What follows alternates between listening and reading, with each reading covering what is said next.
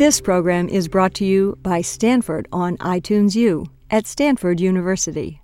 Please visit us at itunes.stanford.edu.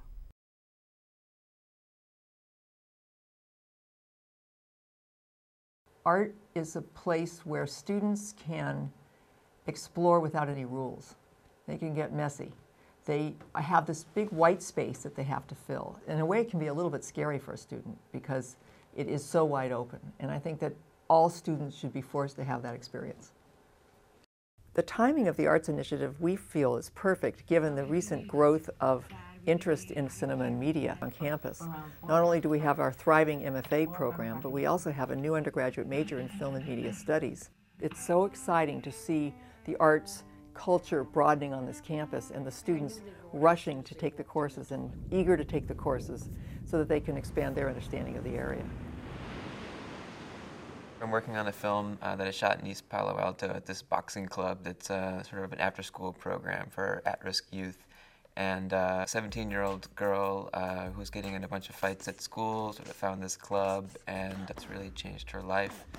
Usually, in the process of making the film, at some point my heart gets broken, and then by the end of the film, you figure out a way to kind of resolve whatever heartbreak that was. There are many working artists in various fields in um, sound art and new media and painting and sculpture. And so the students are encouraged to take courses in photography and all of these other arts that will really amplify their own uh, process of creation. So I think that's been really beneficial. Bodies and Souls is about a small healthcare clinic in the Mississippi Delta. And the town is Jonestown. It's about 1,100 people, very small. This is the only clinic for about 25 miles radius around the town. And it's run by a Roman Catholic nun who is a nurse practitioner. Which one? This one? Oh, how about this one? So it followed life in the clinic and how hard it was to keep the doors open. I really came back to school wanting to build a career and wanting to feel like I could do this for many years. Um, it wasn't about doing one project, it was about really building a career over a lifetime, working on a craft, and breaking it down so that it seemed attainable and it seemed doable and seemed like I could work on something that I loved and I could keep doing that. Students make a lot of work here. They make four films while they're here, plus a number of small exercises. So they really have a chance to keep trying different documentary forms, different ways of storytelling. And I think that has a huge ripple effect in terms of why our students are successful.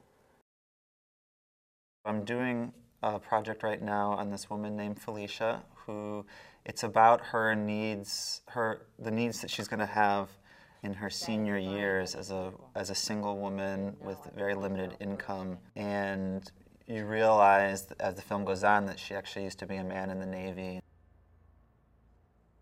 Basically, we're having the very first generation of openly gay, lesbian, transgendered people who are now of retirement age. All I know is that I got my burial paid for. I'm finding the new distribution methods a lot more exciting.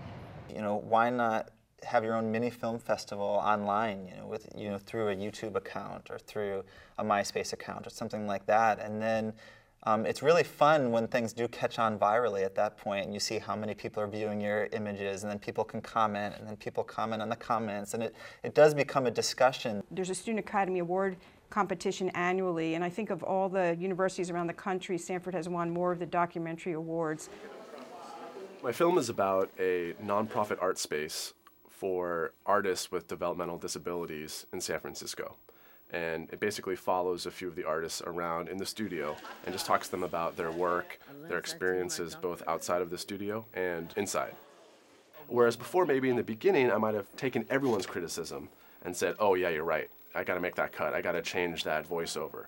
Rather, by the end of it, I said, you know what? I, I hear what you're saying, but I'm going to go my own way. I found what I want to say.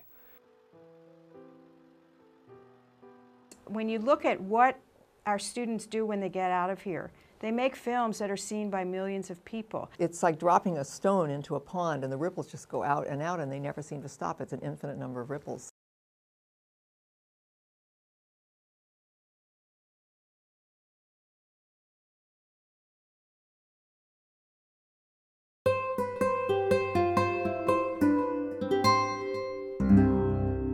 The preceding program was brought to you by Stanford on iTunes U and is copyrighted by the Board of Trustees of the Leland Stanford Junior University.